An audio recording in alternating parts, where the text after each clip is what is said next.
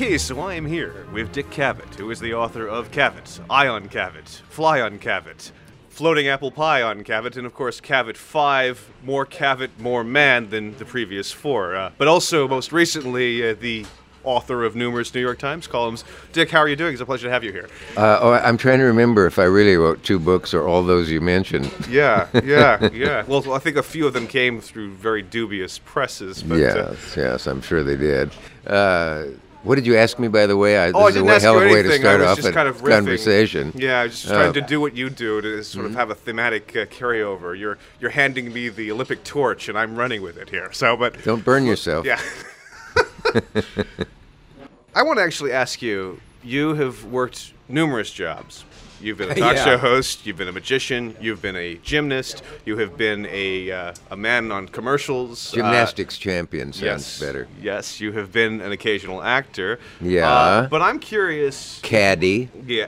Don't- Caddy. Don't, leave out caddy. Oh, okay. Well, let's talk about. I was curious about any non-showbiz jobs you may have had over the years. Yeah, years. that was the first paying job I think I ever had, other than uh, when I started as a kid to do magic shows and Yeah. got paid for them, which Yeah. I could never believe.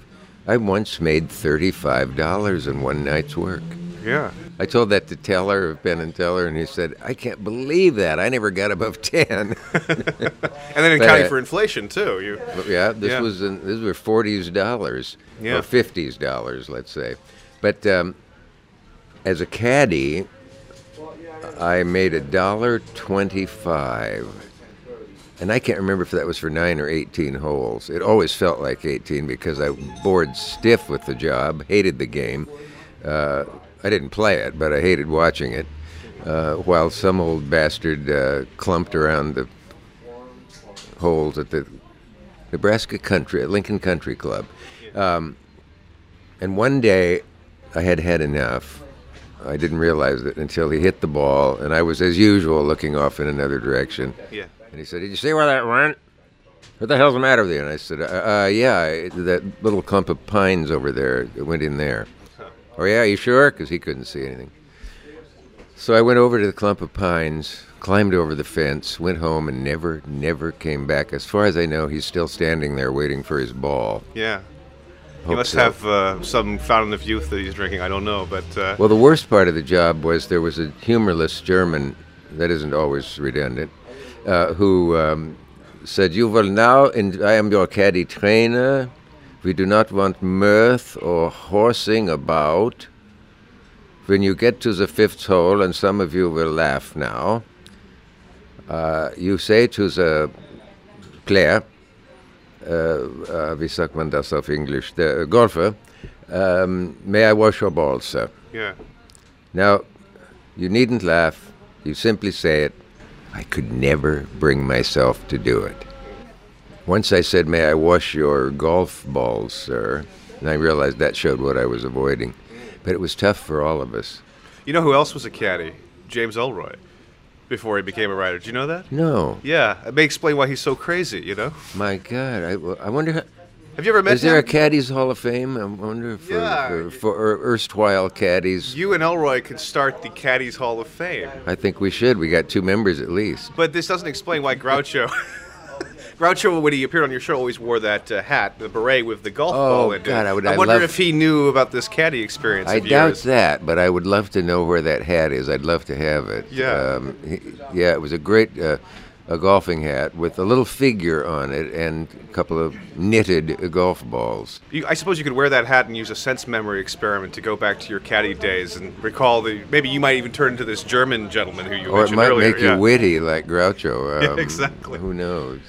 I'm curious about this period of you coming to New York and coming into town.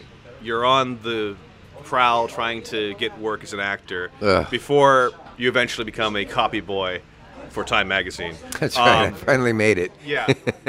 I should point out that your efforts to befriend numerous show business figures here in New York uh, would, in some cases, by today's standards, be considered stalking. You know, Jack Paar in the bathroom and all that. Uh, and I'm, I'm curious, were you drawn by the notion of uh, it's who you know rather than what you know, or what, what was the impetus for this? I, I had heard that dreadful cliche. Yeah. Uh, usually used in the same conversation with I don't know much about art, but I know what I like, and uh, some of my best friends are Jews. Um, in fact, uh, two friends of mine uh, used all three one evening and hit the jackpot. But Wow. uh, to get to your And they're still your friends? uh, they're both dead, so I don't see them that Using the phrase has killed them, I presume. It, it might have. If cliches could kill. but um, what was the one we were working on? Well, we were kind of talking Oh, who about you know. Yeah, yeah. Whom, no one ever said it's whom you know, No, even though don't. my father was an English teacher. I never did. Um, and I was just drawn to famous, successful showbiz people and wanted to live among them, really. be one of them. Um, and that took me to accost, uh, on my first day in New York, Dave Garroway, who was out in front of the Today Show window. Um, and speaking of making rounds as an actor, Wednesday, the great uh, Paul Douglas, film actor for those of us older than 30, um, was standing next to me waiting for a light to change on Madison Avenue. And I said, Mr. Douglas, where would you go to look for work today as an actor? And he said, I couldn't answer you. and walked on. he wasn't even polite. He Yeah, yeah. He probably had to get truth. to an appointment. I'm sure it wasn't anything personal. I But love uh, in, I still love him in the movies. But you managed to coax Groucho into buying you lunch, uh, and I'm curious if it was a scenario involving charisma or blackmail. I mean, what what what happened here? What do you attribute your ability to get on with so many people, Uh, so many big bigwigs here? I, I've Or never did you given just stalk him like old like Jack Paar? Well, I've never given that much thought. I, I don't know what it is. Something in me appealed to him, apparently enough. Uh, I met him at George S. Kaufman's funeral, or after it on the street. Groucho was starting down Fifth Avenue. Puerto Rican Day Parade booming along beside. And I said, Groucho, I'm a big fan of yours. And he said, Well, if I get any hotter, I could use a big fan. And I should have said, Gets any hotter, which is what he said. Retake. and Groucho said, Well, if it gets any hotter, I could use a big fan. There, that's right, isn't it? Yeah, sure, Yeah. sure, sure. And the joke still works, even Yeah, though it it's does. uh, it does. years and years ago. Actually, ago. we should have like six different attempts at this joke. Just, Yeah. just to show the Cavett mind. Well, it shows the Groucho mind in a way because I never saw him misspeak a joke or a line.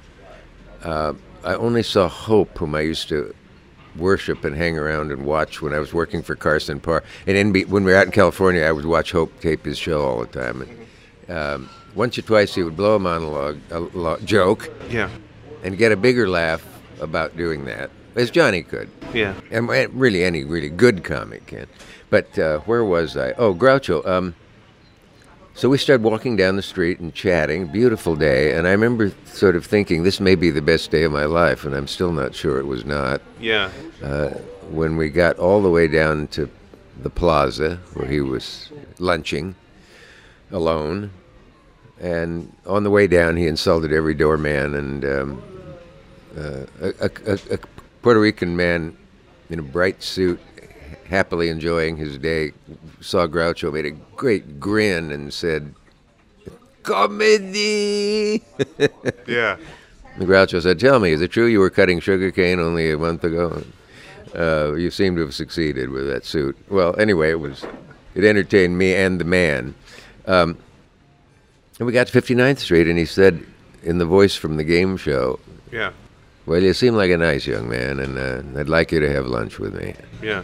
And I thought, am I going to awaken in a moment and find this to be only a dream?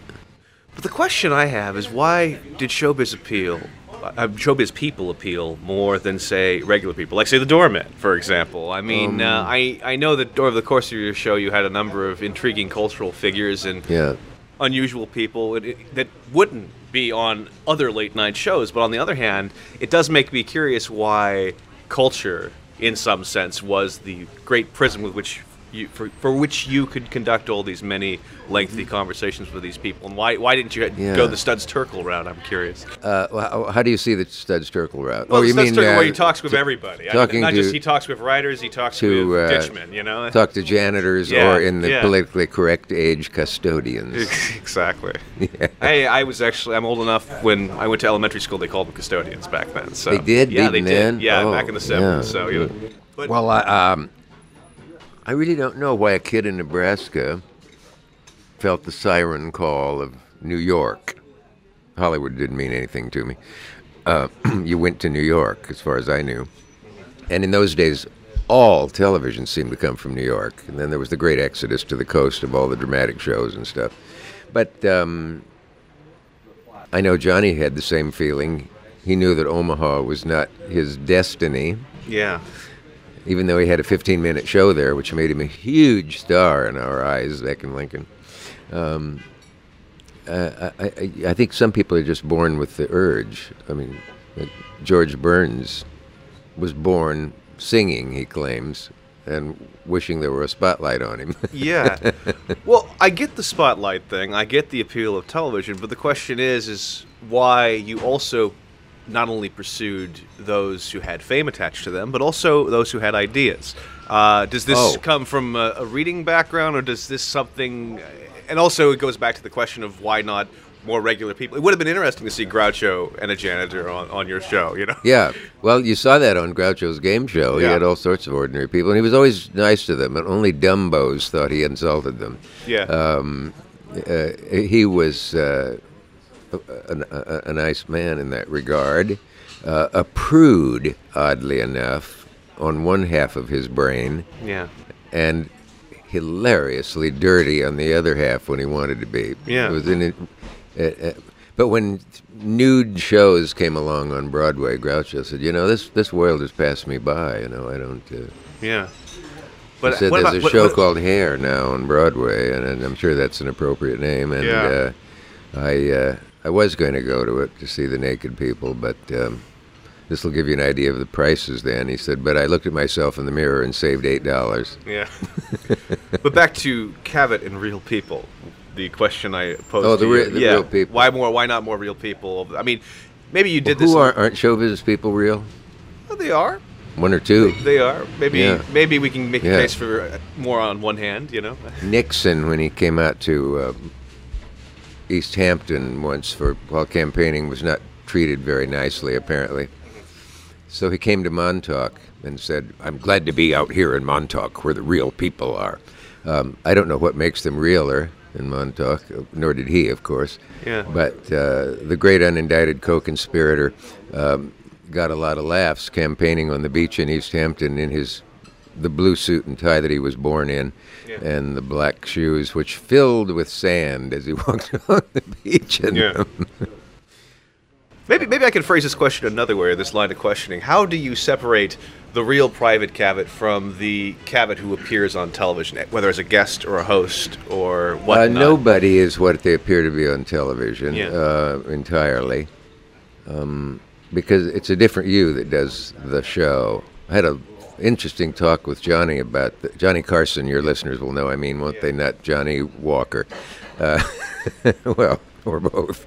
Um, but uh, it happened once when I was on his show as a guest. Every time a Cavett show went off, Johnny had me on the following Monday, which was a nice neighborly Nebraska move.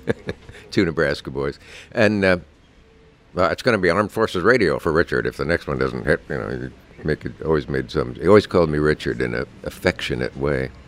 Um, and he said on this night, quieting the band a little that was playing extra loud during breaks because he didn't want to have to talk to the guests Yeah. um, during breaks, which is not a bad idea, by the way. Uh, but he signaled Doc, and he looked worried, and it was a troubled t- time in his life. I knew he had, as someone said, a wife on the ledge, and um, a booze problem. But by God, he managed to function on the show always. Uh, sometimes it showed to those who knew him. But anyway, getting back to where I should have been already, uh, he said, Richard, um, do you ever uh, forget who you had on? I said, Well, sure. You know, so many guests. He said, No, no. I mean, that night. And I looked a little puzzled. He said, I, I went home the other night, and uh, he must have had an Irish doorman because he said, My doorman said, So who was on the show tonight, Mr. Carson? And I said, Well, Liam, we had. Um, we had. Um, I couldn't think of. but We had we had the usual four guests, of course. We had. Um, he said, "Uh, it was 20 minutes later before up in my apartment I could think of the name of any of my guests that night. Yeah. And he was worried. He sort of put his hand across his brow, like, "Am I losing it?" Yeah. I was because I liked him so much. Uh, I, I was glad that I was able to give him a little ease because it triggered something that only weeks before doing a one-person show. I went home and there were some people there, and somebody yelled out, "Hey, Dick, how'd it go?" And I said, "Okay." Who was on? Um, um, ah. It took me 20 minutes to come up with the obscure name Lucille Ball. now, how does that happen? What it means, getting to your question, is you're not the same. The person who does the show stays there and is there that next night when you go to the studio. The you that does the show. Uh, the other one, mercifully, is living in another world where there's less pressure and tension. Uh, and, and he agreed that this was true. So I'm not the same. People think Johnny must be just like that all the time, cracking jokes. And of course, he wasn't. He was the most socially, not necessarily inept, but uncomfortable, uncomfortable man I ever knew. I think it, off stage. I Painful know, for him. I know Letterman has said similar things as well. That he Yeah. just does not like to socialize outside of the social persona that he presents on his show.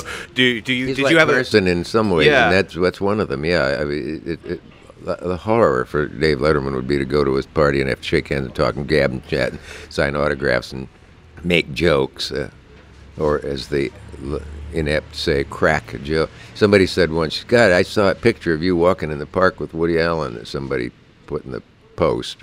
Yeah uh, must be great walking around with Woody with him cracking jokes all the time. I've known Woody to crack four jokes in the years I've known him.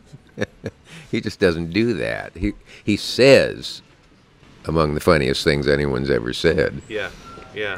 But Would you he- say he's that- not going to say, "Here's one. Uh, my mother-in-law is so fat that uh, you know." Would you say that you yourself are kind of antisocial when you step away from this particular line? No, I don't have that.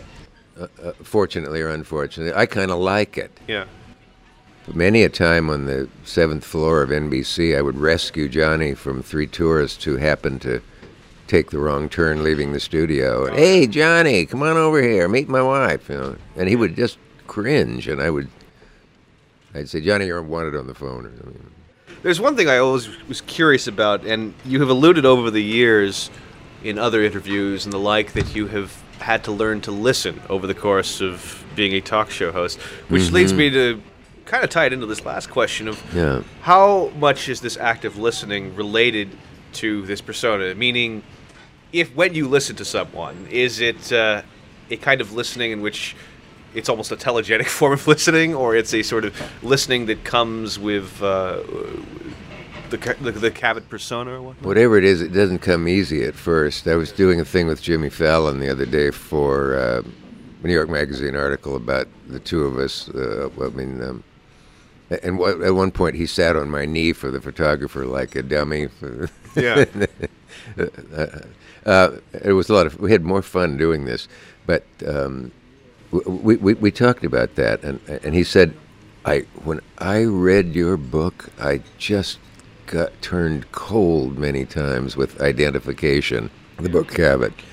When you talked about sitting there and you realize the guest's lips have stopped moving, you haven't been listening, or you're distracted by a signal over to the side that somebody held up on a card and then took away before you got to read it, and somebody else is making a hurry up signal, and somebody else seems to be fainting, and so you know, and, and five things are trying to are filling your receptors except not the one that you're supposed to be doing, which is listening to the guest. Yeah. I mean, you can have an. Somebody said later, why, why don't you have an all-purpose question that no matter what they said, you can say, like, you know, have you ever had a near fatal accident, or do you pee in the shower, or something that applies to everybody. Maybe do you have a catalog of quips in your head that applies to such circumstances I don't really. I never took that advice, but I just learned that the, what looks so on the screen, the viewer sees two people, Yeah. and nothing distracting except those two people. But the two people sitting there, particularly the host, who thinks I shouldn't have talked about that. Am I ever going to get time to get this in? Did they just signal me just now? Is this person drunk? Um, as they appears, uh, if so, uh, you know, So there are 20 things in your head, and there's supposed to be one. Yeah. The ABC incarnation of your show, you had often notes there.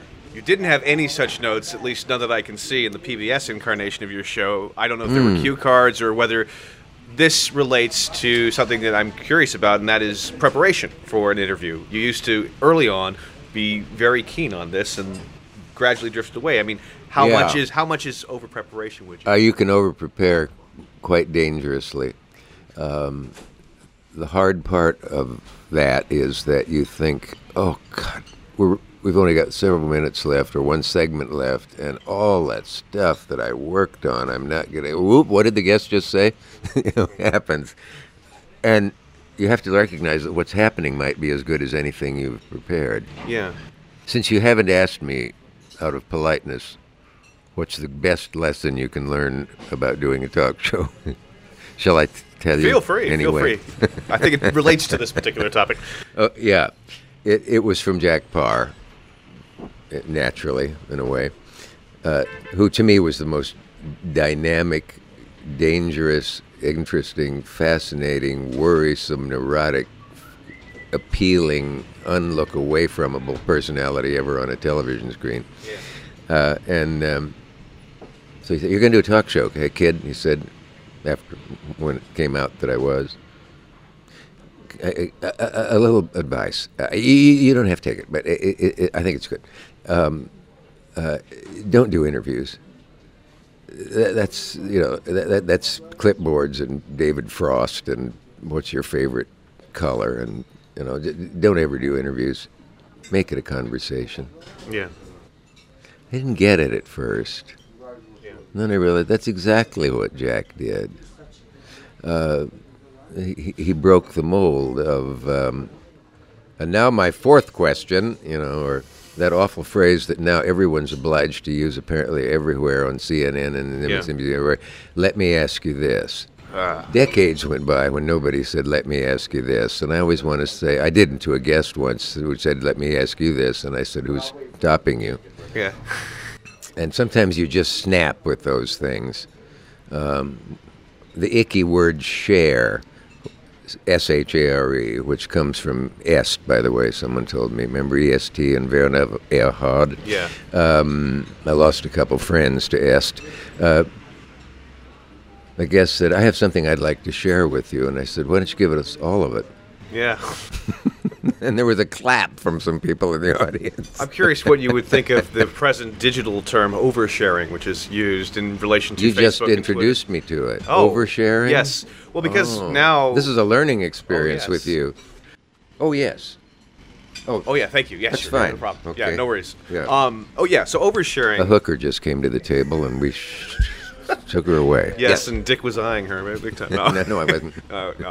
Um, oversharing because people share all manner of personal information about themselves online. Yeah. What now happens is is uh, it's often too much. Oversharing I is mean, oversharing is, now a, a form that, and I, I- possibly a valid word, particularly for those anyone who values any shred of privacy. But of course, privacy is of course dead in the digital age. You, know, you Mm-hmm. can if I if I was on if I had an actual uh, smartphone on me, I could then tw- Twitter right now. I could Oh, get yeah. Twitter. I could go. I'm talking with Dick Cavett right now. Which how Well, how- you know, Fallon says uh, you know, he, has, he he can Twitter during the show. I Yeah. could never do that. Yeah.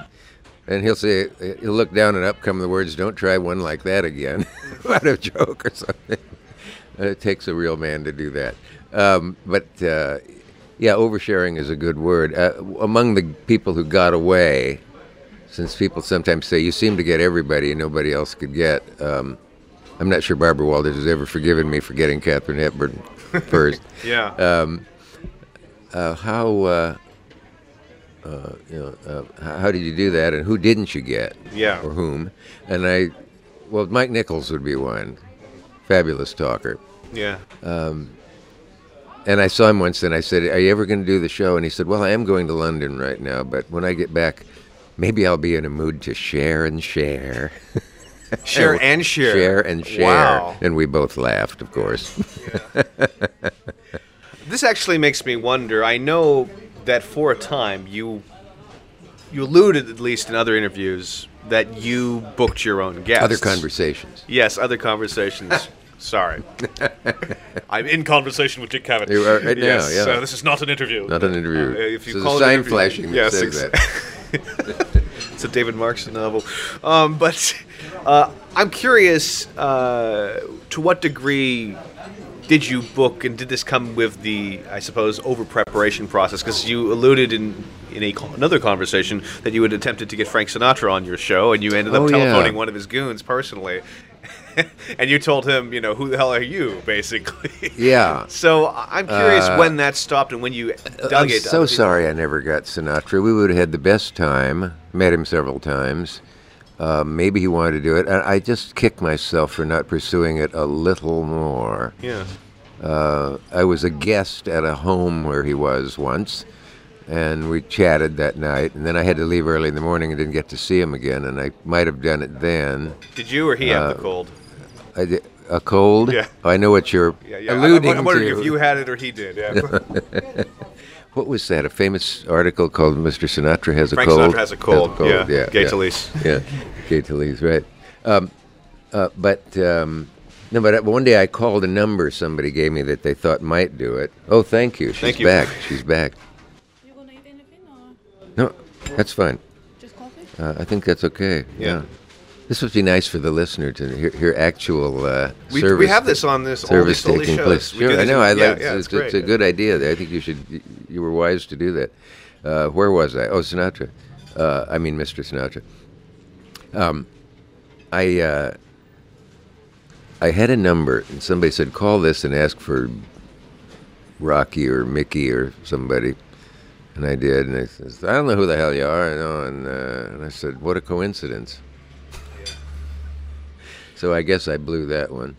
But in that case, you had to make the call yourself uh, because it was Sinatra. Did you have to make the call yourself to book certain guests who were big, like Brando or something, or was it a scenario? No, I don't know if in any case my original breaking of the ice with somebody was what did it. Usually the staff would try everybody Yeah, yeah. wisely. And They'd call you in to close the deal. well, then they would say, "Come, come on," and uh, uh, he wants to have a, wants you to come have a talk with him, uh, or on the phone, or Yeah. rarely lunch. Um, I spoke to Mr. Brando for three hours the first time over the phone. Couldn't shut him up, some would say, uh, rudely and wrongly. Um, I thought I would have gone for eight if I could have.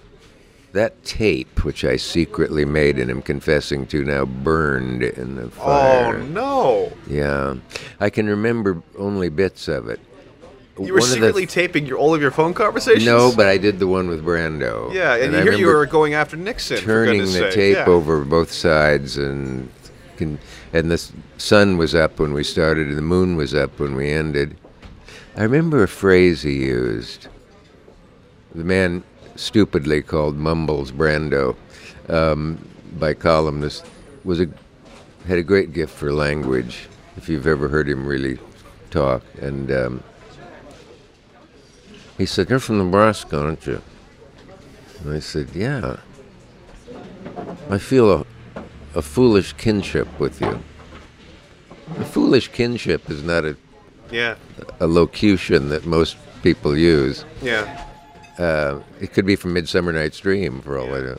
Uh, he um, and he did a lot of those things. Once he said, "I'm in an emotional backwater right now, and it's kind of hard to talk." And I thought, "There's another good phrase, a kind of emotional backwater," he said. Um, so, uh, but yeah, uh, often the staff would try them, and then if there was any chance that my talking to them would help. Yeah. I almost got Cary Grant to agree, and I'll always forget. I spoke, had a long, nice talk with him on the phone, but he said, "Oh, well, they'll find out how dumb I am." oh, Mr. Grant, you could only be so dumb, I'm sure. Yeah. And again, your life is so busy when you're doing 450 minutes a week. I just realized the other day it took real men to do talk shows. Then they were 90 minutes long. Uh, Jack did ni- uh, an hour and 45 on the old Tonight Show. A, a trivial question, most people would be surprised at. Uh, until he got sick of it and refused to have the first 15 at 11:15 Yeah. kill his monologue because he had to open the show with it, and 53 stations didn't carry the first whatever. So he got rid. He's put his foot down or through the floor, if I know Jack. Yeah. well, this leads me to wonder if, I mean, now, in today's age, you have to deal with armies of publicists and people who are protecting a particular person to a degree that I think would probably be incommensurate with what you had to deal with back. yeah, I think that's 60s probably so. People are protected in so many ways, and uh, and also so many talk appearances are worthless. I mean, Yeah. they come on for six minutes, Yeah, and three of them are using the word excited. yeah. About how excited they are about their new movie and what an exciting director they had. And isn't this an exciting dress, Dave? I always feel sorry for Dave when he gets those uh, Mind starlets, a Yeah. term that went out about 25 years ago, but still conveys the. Uh, and he's funny with them, and often they don't realize how funny he's being with them. Yeah. I'd like to see that. Um, but uh, yeah, it, it, uh, I guess to what extent did that system exist when you were doing this in the 70s and the 80s? I'm sure you had certain publicists who weren't happy with directions that particular conversations went, you know. Yeah, they would be sometimes, but very, very rarely. Um, because the the old tried and true method of the talk show is there are people on the staff called in the in Jack's days talent coordinators. I think that lasted through Carson. Yeah. And then I think my show, uh, maybe when some of them complained that wasn't a dignified enough title, became segment producers. Same job, of course. Yeah. Which was to call the guest, talk to them as much as you can, get some notes if they'll submit to getting notes, give me the notes, and I use them or don't use them. It's about the best way to do it. Oh, Fallon and I were talking about um, that feeling where you're looking at the guest and they're talking, and you think, I'm out. I don't know what's next. And you don't want to be caught looking down at your notes. so you try to think what's on it, and then and then you glance. Of course, all that takes place in a millisecond, but to you it seems like an eternity. Yeah. Um, well, actually, I had a I had a quote from Jack O'Brien, the Toledo Blade. Jack June, O'Brien. June 15th, Oh, wait a minute. From 1969. He said this about your show. His format has the strength of simplicity. His setting is clean, uncluttered, attractively functional. I love that, which might be said about Cavett. attractively functional. Yeah, it makes you sound like an iPhone or something. Yeah, but, uh, You know, yeah. I, I don't want to confuse you with an iPhone, but Easy to use. I must ask you, I have to ask you about this attractively functional quality that was in the sets. Uh, I have to ask you also about the shag rug that's there for, I believe, two years of the program. The one I- Katharine Hepburn hated because it was bright orange. Yeah. Uh, yeah. Uh, Well, what, what, what how are we going to input did- compete with that rug? I don't know. What input did you have into this attractively functional? I never paid the tiniest attention to the set. Um, uh, I, I, and I, just owe it to the set designers that they made something that was worth having and was good and worked and didn't call attention to itself. Yeah. And didn't have flashing lights and things moving in the background like they do on the news networks, which is so s- Yeah. horribly distracting. Yeah. Uh, five things on the screen at once, which says not, no one of these is worth your full attention, including the person speaking. Yeah. Have they dropped that slightly lately, or am I imagining it? That thing where an interesting person is on the screen talking. Yeah. One of the things television does best. Only the face and the head and the shoulders.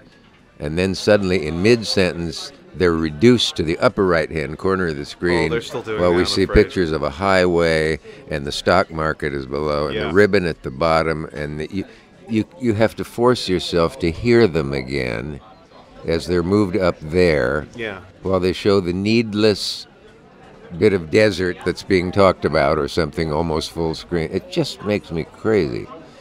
Television's become basically a GUI system, like Windows or whatnot, where basically GUI, a graphic user interface, where you have like six things open at the same time, as opposed Yeah. to. And how and how can you parse something if it's not related to the main thing? I mean, you could also. I mean, I've done video versions of these conversations where I just I do a Guy Maddin kind of cutting style, which is just like you, but it's it's actually related to that conversation. It's like yeah. some some flush of the of the hand or whatnot. I mean, Mm-hmm. that seems the natural thing to do. You know? But when the person's talking fascinatingly about crime on the Yeah. docks, Yeah. and suddenly they reduce to two airmail stamp size in the corner of the screen. Well, we get a picture of docks. Yeah. And it stays and it stays. And you think, am I supposed to see something there? There's nothing happening. But someone's pushed a computer which shows docks. Yeah. And now two more sentences have gone by from this interesting person that I've missed. I don't know what, what that's all about. It's a nervous kind of not trusting the viewer or the guest, Yeah. to my mind, kind of directing. That's Well- silly. And then doesn't it make you mad when they say, look at that thing creeping along the ground? Yeah. And you can't see it because the th- third of the screen at the bottom that's filled with what net, what you're watching Yeah. and two other things. Well, this this relates to. Uh, I mean, I'm curious because I always wanted to know why you had not you didn't renew your contract after six years at CNBC. You never gave a reason when that occurred. It was just roughly. Um, something stupid happened there. Uh, it isn't that it was my choice not to renew my contract. Uh, they did something that was never fully explained to me, where it was going to cost the stations a hell of a lot more. Uh, stations that a station didn't carry the show, then that raised the price, sometimes infinitesimally, to all the rest of the stations. Yeah. And the practice of passing that on would make still another station drop out. yeah. And they started a chain reaction sort of thing where any show that was on that, and if Cleveland uh, dropped it for jackpot bowling, Yeah. then uh, there was pressure for other stations to, who couldn't, who were paying all they could at the. It was something like that. I mean, it sounds Some It's- r- it- weird it's- racket where they were. It's like a tariff almost. it's high mashug, tariff. as, as we say in Nebraska, high mashug. Yeah. well, I'm curious. I'd to- love to do them again. Yeah. Um, uh, it's fun. Uh, I, you know, I've lived without doing it regularly for a while and can live with it. But you miss even tiny little things, like when a guest from on PBS show from the very agency itself says nuclear, Yeah. and your fingers go into your palms. I mean, later we had a president who was, among his language skills, had that mispronunciation. Um, and with uh, 30 seconds to go, he said it again, and I said, nuclear. well, Yeah. You could almost register his reaction on the Harvard seismograph. Yeah. And a woman in the audience clapped twice, and then went, oop. She came up later and said, I'm sorry, I hope I didn't do a bad thing there, but I have these students, and among the words we've been talking about m- misused is nuclear, and I just, my heart leapt up when you said that to that bastard, she said, in effect. Yeah. Well, the, the question though is, I'm wondering, it's sort of sort of related to this, and I, and I am going to try to wrap things up. Um, but it's just Oh, some- I only am warming up. I know. I'm only warming up too. Uh, The guy just pushed my chair in. Uh, Should we yeah, start a fight? Was I in your way? No, you weren't. Oh, okay. Long time no see. Not, not since the, uh, uh, what's it, what was it, I just A saw- hearty hen class. Yes. W.C. Field. Are you Fields. doing an interview? Uh, yeah, right in the middle of a show. We're on the air, and now you are. Oh, my. How are you? Tell me your names, and I'll, I'll Yeah, who are you broadcast them. Professor, Professor Castelli and Bona from John Jay College. My God, Professor Castelli from John Jay College. Wow. I just noticed that John Jay College has a Barnes and Noble because I'm in a temporary apartment here while I'm moving. Fabulous. Yeah. And, and are you one of his prize students? I saw you recently on, my hero. on Nixon's cross in the film. That that's that's David Frost. Yeah. I know, but they showed you in the film. Yeah, I know. Frost is the one with eyes over his bags. You were better. Thank You were much better. A hearty hand clap. Hey, how's this for live radio? yes, that's ex- well. It's actually live. It's not actually live, but Yeah. but it is taped, so it will have the illusion of live. So A witty thing was said about Frost by our own American writer Calvin Trillin. The only Britisher who can condescend in a working class accent. That's wicked, isn't it? I'm sorry. oh, no worries, no worries. Um, That was fun. That's live. That's taking advantage of no, we, we do this all the time on this show. I've, I've actually been kicked out of uh, That's at restaurants and the like, and we keep Oh, that sure, in. yeah. Yeah, it's great. Yeah. It's wonderful. I, there's one hotel where we, every time we do a conversation, they like they are very upset that we would actually go into a vacant uh, meeting room, and the guy kicks us out, and I keep it all in. It's great. I've wondered how uh, how you get away with it at certain times. Yeah. And some people, what the hell do you think this is? A playhouse for people to put their little shows on? Yeah, but there's like nobody around. It's like we've got like know. 20 vacant rooms. We're in one. Any- Anyway. But people will find something to complain about. well, because it doesn't go by the procedure, apparently. Yeah. You know, we. I tried to do a show in a vacant room of the Yale Club recently, Yeah. uh, but they wanted three thousand dollars for it, so we moved to the Players Club, which was free. Yeah. What can we learn from that? exactly. Well, Tell me it. So, what I wanted to to, to uh, get back into where we sort of strayed was. Oh, I'm uh, the- sorry. The, no, no, no worries, no worries. I kind of wanted to talk about what you've observed in terms of increasing resistance to what you do in terms of these long form interviews. You were talking Oh. earlier about That's like, interesting. television reduced to a, Windows operating system uh, or a Mac Yeah. operating system or, or Linux for the open source freaks who might be listening to this. I'm going to use that. yeah. I, um, way back, 10 in the morning, 30 Rock, production meeting for the Johnny Carson Tonight Show. Maybe Paar, uh, since I did both. Um, and I said, looking at this rundown, there are four guests. Each has two segments. One of them is the great Peter Ustinov, Yeah. the best talk show guest ever. Maybe someone else is equally the best talk show guest ever. Um, and we have a nightclub singer down for two segments. And we have the uh, how to make a salad quickly segment. What would be wrong with giving Peter three segments, or maybe four, or maybe in planning it the whole show? Yeah. Which I did several times with Ustinov. Yeah. They're all time capsule shows. Yeah. I was looked at like uh, th- that I should put on a Napoleon hat and uh, be institutionalized. Well, people won't sit still for one person that long. I said, I will. Yeah. I think there probably. I think there's a, probably a woman in New Jersey who will too. They didn't like it. They didn't get it. You know, go off and do your. When you get a show, you have one guest. I'll see what it's like. You know, William Peter Blatty, I discovered an interview by him, and he actually thanks you because he was a last minute guest. You devoted, I think, two segments to him, or three segments to him. Yes. And because of that, The Exorcist was name checked, and the rest is history. Yep. yep. So, I mean, you know, a, a lot of people, I think, are he. I was his talent coordinator. Yeah. Yeah. Yeah, exactly. And When that was I- entirely by accident, because apparently someone dropped out at the last minute. So I. When I started with Jack, they couldn't really hire a writer. The staff was full. So I hope the statute of limitations has run out on this and you don't send me to jail. Yeah. But uh, so they made me a booker. Jack said, We're going to make you a booker, kid. Yeah. And you know, if you want to write anything for me, you can. Well, of course, I wrote every day for him, not being stupid. Uh, and Blatty was one of the best uh, people I had. You meet a horrible bunch of people as a talent coordinator yeah. people who want to be on the show, people who offer you sexual favors, uh, schlocky merchandise. How many panties did you receive over the years? How many what? panties did you receive over the years? I Just lost in the count. mail, I I, lost count.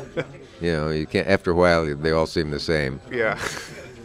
but but uh, going back to what seems to be considerable resistance at ABC, certainly, I, I, it seems like. But I'm curious if you experienced similar resistance. Oh, ABC PBS. never resisted. Really? Oh, once in a while they did. Yeah, yeah, When the great book by the great Dee Brown, Bury My Heart at Wounded Knee, came out, and I was back in my Indian phase, and you can't get me to use the icky, politically correct phrase Native American. My Indian friends hate it. yeah, I booked him for the whole show. Yeah. They thought uh, it made the book a bestseller. The audience was riveted by him throughout the show. yeah. It was a huge bestseller as a result of the show. And now, now and then they'd say, "Who is this person?" As in Dee Brown. And then I got Lana, John, and Yoko, and then they'd quiet down Yeah. and so on. But I didn't get a lot of gas from them. But you were able to have writers in this long form environment, and now it seems inconceivable to have a writer, even like someone like Chuck Palahniuk. even for the last segment. Yeah, Uh, yeah, I know. Of course, the Mailer Vidal show, notorious as it is, which legendary, will not Yes. die. The Museum of Broadcasting did a whole evening about it and with it, and had me there. Uh, watching that show, which I've probably seen six or seven times, Yeah. is like watching a good play with drama and scariness and everything. Uh, and and when when the format hits that way, it's wonderful. And two, three famous writers on that show. you know. The two most popular Mailer clips on YouTube are that one, and of course the brawl fight that he did with Rip Torn. I'm sure you've seen that. No, There's a crazy. It was one of his films, and basically Oh, he oh, and in Rip his Torn. film. Oh, yeah, his and film, him, he and. Rip Torn are just basically totally at it with a. You you, you actually had the non-violent version of. There was a hammer involved in that. Yes, yes, At one yes. point, whether in rehearsal or what, somebody got injured. Just they just started But- going, and the camera was rolling, and you know, I mean, oh, I've Did- got. did- I got to find that. did you? I, I, Would yeah. your staff help me find it? I could, yeah, I, I could definitely get sent your way. Um, did you ever talk with Mailer after that? oh, he was summer? on several times. Yeah, I know, I know he afterwards. was. Yeah. But but did Uh, you did he did you have to capitulate to his considerable hubris or? One thing he did was he wrote a book about it, yeah. and I can't do the title. It was something like an adventure with electronic eons that flash in the night, or something like that. A Norman-esque title. Um, it was actually originally a long, long magazine article reflecting on what he learned about television on that Cavett show with Yeah. Gore Vidal. Um, and I found the book in my bookshelf, having brought it home, apparently not aware that I had it in my envelope one Yeah. night. And it was signed to Dick in memory of something that passed in the night, Norman. Yeah. he also tried to intercede in the Lillian Hellman Mary McCarthy brawl, which some might argue you were something of an accessory for that. I Well, don't I, I was the cause. Yeah, yeah. Uh, that's a long story, of course, but um, well, ink was spilled about the McCarthy Hellman feud lawsuit um, by people from every part of the political spectrum: Buckley, Mailer, Pete Hamill, uh, who knows, just reams of stuff. Most against Hellman, which he deserved because the old bag uh, really wanted merely to punish Mary McCarthy and bring her to her knees financially, which she pretty well did, and probably Yeah. hastened her death. yeah, yeah. Miss Hellman had the good taste to pass on right after that. Yeah. But but going back to writers, I mean, this is hardly an easy sell. I know that you, in some cases, you auditioned writers before they appeared on the show. Uh, Auditioned writers. I, I, re- I read that Blatty said that he had auditioned for your show before he appeared on, on, on it, and I, I I wanted to go straight to the source Oh, and figure out that would what have been, if anything, that would have been the meeting with the talent coordinator, Ah, probably, okay, who, who, okay. who re- in official, in, in fact, was there to see if the guest would be good or bad. Yeah, yeah. But Blatty had no trouble passing that audition. Huh. So there had to be some quality control with writers on your show to make sure they could actually be on television. Or Yeah, because often that's a pitfall. I forgot to warn Jimmy Fallon about. Yeah. Uh, if you're going to have a favorite writer on, find out if they can talk, because masters of prose Yeah. can't speak in some cases. I mean, the, the glaring exceptions would be Gore Vidal and Yeah. the writers who are brilliant at what they improvise verbally as much as they are on paper. But um, many, many, you just can't believe this is the person who turned out that mellifluous prose. Yeah. Can you say mellifluous? in- Yes, you with a can. mixed audience, and um, and yet and yet they they seem semi-literate in talking. Yeah. the gifts are separate. What do you make of this development in the last five years? The only place for for writers on talk shows now are places like Jon Stewart and the Colbert Report. And Mm-hmm. if you appear on Colbert, you essentially have to pretend to be this serious person and let Colbert hog the limelight. I mean, it's all very fun, but do you think that's possibly damaging the ability for colorful mailer types to appear on TV? It could be damaging if it weren't Stephen Colbert doing it, Yeah. uh, because he knows when it's uh, too much, uh, and I just marvel at his instinct for being able to do that in character, Yeah. and yet at the same time get the important info out, let the writer do so, say what it's about, so on. And be funny about it. Uh, that that skill, and Stewart can do that too. It's, it's it's a skill that doesn't come along very often Yeah. it would be disastrous if somebody without the the smarts and the balls to do it uh, to try it. On the other hand, you can't have brawls or shouting matches like you used to on your show with uh, with Mailer and, and the like. You can't allow writers necessarily to have these, I suppose, colorful digressions. I mean, if they do, Well, I don't think there's any law that you can't do that, but maybe the times have changed or something. Uh, I, I, I, I'm not sure. No, no, I've never seen Steve Colbert get a guest angry. Have you? One of those no, writers? no. But but the writers But he gets so close to it that Yeah. it's very entertaining. But we live now in a scenario in which, you know, Cronkite passed on this year, and now Yeah. Jon Stewart is considered the most trusted newsman in America, a talk show host. I mean, you know, what, do- what do Who you would make? have ever predicted it? yeah, what do you make of, of this dilemma? I, I, I, I, it's really, really uh, quite troubling that actually talk shows are now the place where you, at least at least the Daily Show, where you actually have serious discussions to some degree, and even then, you can't show the whole thing. You have to have the unexpurgated uh, interview online, like recently with the whole Betsy McCaughey thing. I'm sure you've Oh, seen y- that. y- yeah, yeah, right. Um, I don't know what may have changed. Uh, they- They're Cronkite and Jon Stewart are widely separated talents, yeah, both wi- with their particular genius for what they do. yeah. Uh, but I don't know if the, I'm not very good at analyzing the ethos, and I don't know if the world has changed or. I'm not even introspective, so uh, Oh. I might not be able to help you on that. Oh, not even introspective. You just did what not as did. I recall. Yeah. I think that's actually a very funny place to stop, but uh, I have tons of questions. But Dick, thanks so much for taking the time out. It was a pleasure chatting with you. Okay, you're, you're Joe Franklin, is it? Yeah.